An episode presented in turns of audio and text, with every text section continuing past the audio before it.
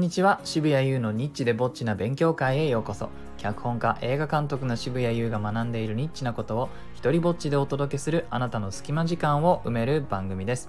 えー、今日はですねあの脚本のオファーについて、まあ、最低限のマナーがあるよっていうようなことをお話ししようかと思いますありがたいことにですねあのちょこちょこ書いてほしいというお話を、えー、いただくんですけれども、まあ、最低限僕がそれを判断するのに教えてほしいことが、まあ、書かれてないケースがまあまああるんですね。でまあまああるんだということを僕が学んでいるので、うん、これは変えていった方が あの業界が良くなるぞと、えそんな風に考えています。えー、なのでね、まあ、載せてほしい内容以前にのまずはやらない方がいいことの、えー、からカバーして、えー、きましょうかね。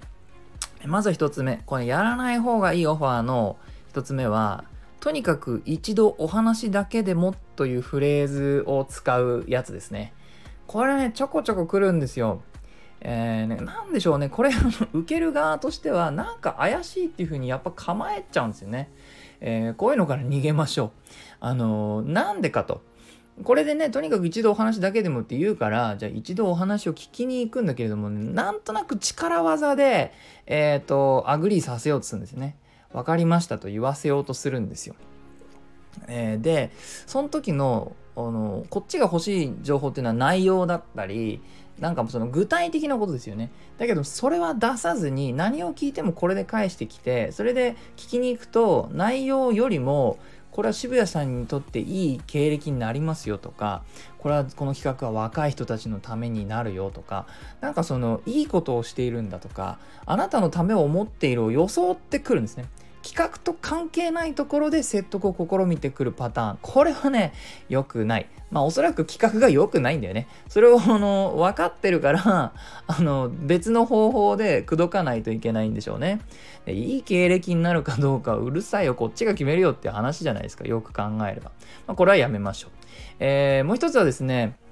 あの忙しいですよねみたいな風にしてこっちのなんかその忙しさ度合いをに探りを入れてくるパターン。これも、まあ、やらない方がいいかなっていう気がします。あの結果的にやっぱ構えちゃうのとあの忙しくなかったらやるのかって話じゃないですか。まああの暇でもつまんなかったらやりたくないし忙しくても面白そうならやるかもしれない。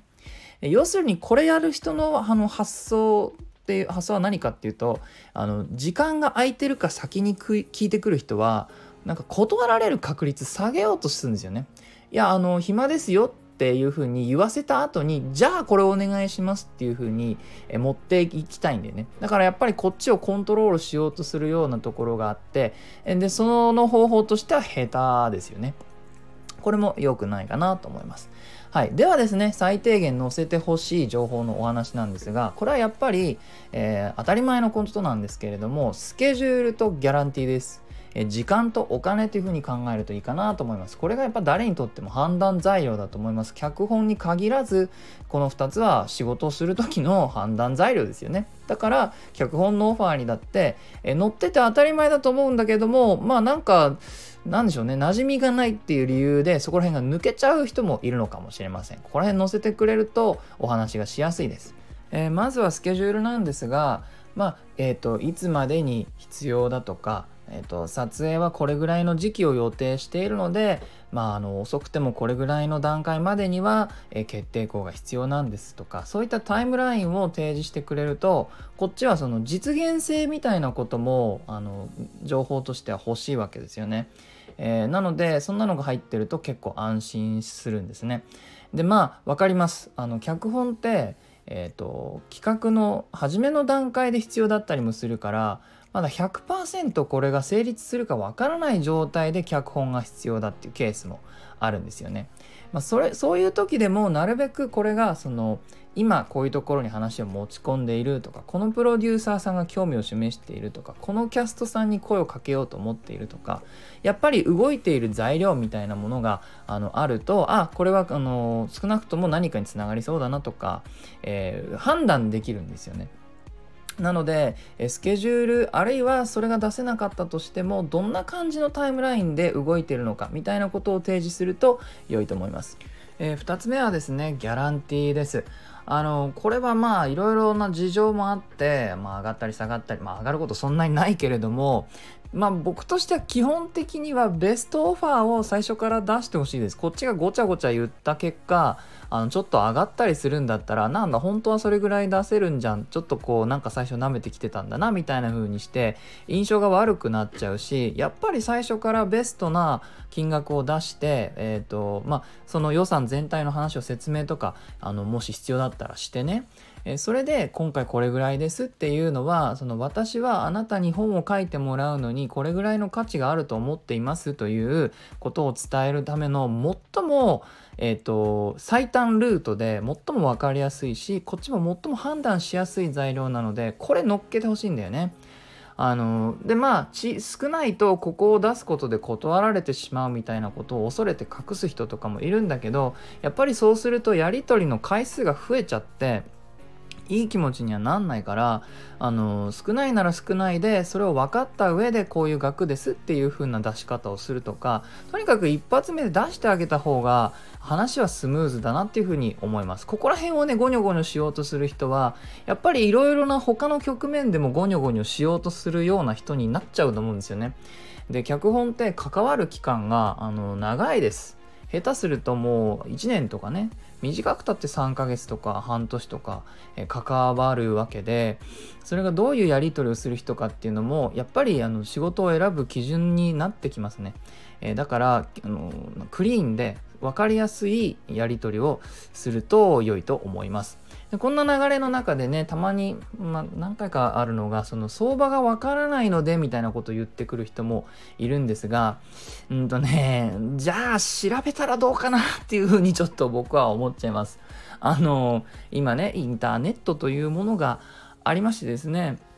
あのこう世の中に必要じゃない情報も溢れてます。ね。あの必要必要じゃないっていうのは判断はそれは個人のあれですけれどももう本当にさ、えー、どこかの家庭の奥さんが書いている日記なんてものも探せば見つかるわけですよ。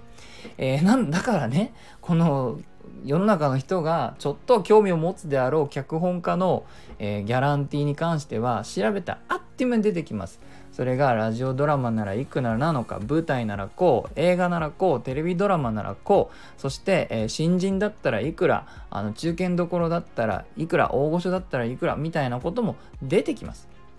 でねあの相場を調べると物差しができますよね。あなるほど中堅どころの脚本家さんでえっ、ー、とじゃあ映画の脚本だったらこれぐらいなんだ。そうすると今自分がオファーできる金額がこれと比べて多いのか少ないのかっていうことが分かりますよね。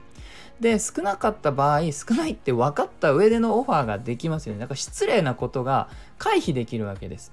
えー、僕だってあの例えばじゃあデねなんか映画とか舞台をやってる時にデザイナーさんに何か発注しようって時に一応相場を調べますよね。でそれを頭に入れた上で、えーと、いくらぐらいが適切ですかみたいな聞き方はします。でも知らないから聞いてるっていうんじゃないですよね、えー、調べた上で、うん、これぐらいは自分は出せるぞっていうようなことを把握した上でやっぱり声をかける。それが礼儀だしやって当たり前なんじゃないかなというふうに思います。それとですねあるといいなと思うのはあのメリットですね。